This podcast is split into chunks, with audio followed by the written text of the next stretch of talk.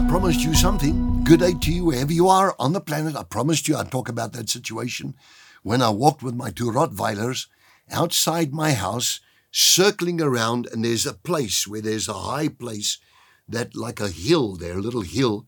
And I go on top of the hill, and that's the point where I've had so many meetings, so many encounters with God. I can't tell you the most precious place on earth for me just to stop there and I planted an olive tree there because a place where the Lord spoke to me so very clear. And uh, I honor him for that.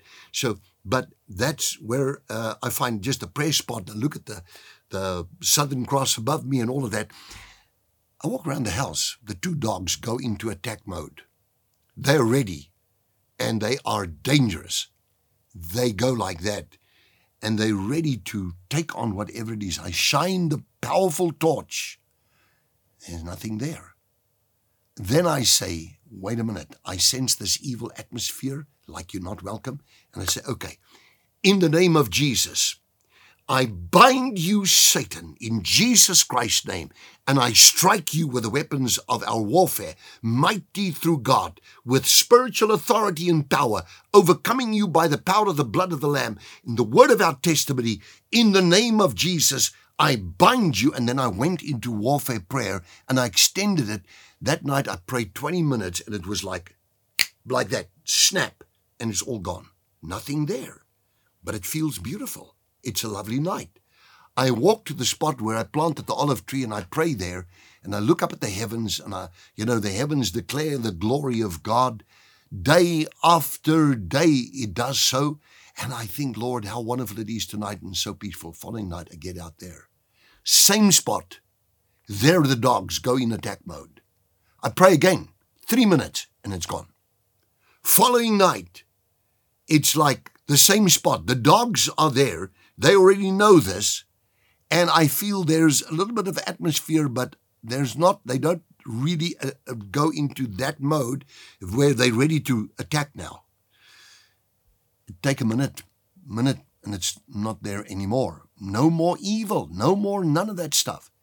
From there to this day, I prayed over those grounds from corner to corner, from door to door around the house, over everything, pray about everything. I prayed all over. And you know what?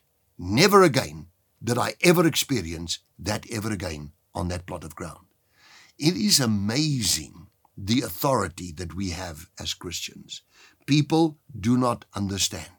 Now, why did I say I've got something I want to show you? You know the story, this is Mark chapter number five, of course.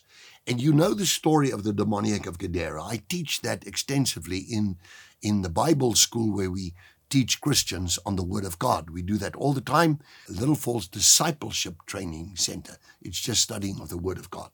And uh, uh, this Mark chapter number 5 goes to a place where Jesus encounters the demoniac of Gadara.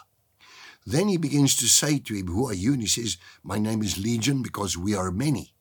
First, he talks in singular and suddenly he says, We.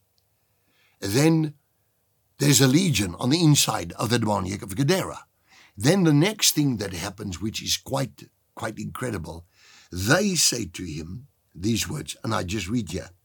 For he said to him, Come, singular, come out of the man, unclean spirit, singular. Then he asked him, What is your name? And he answered, saying, My name is Legion, for we, plural, are many, plural. Also he begged him earnestly that he would not send them, plural, out of the country. That in itself tells you immediately there's the, these spirits, they were all over the demoniac of Gadara. But notice they didn't want to leave that uh, country. We talk about territorial spirits, and that's what I encountered because this is just an amazing thing.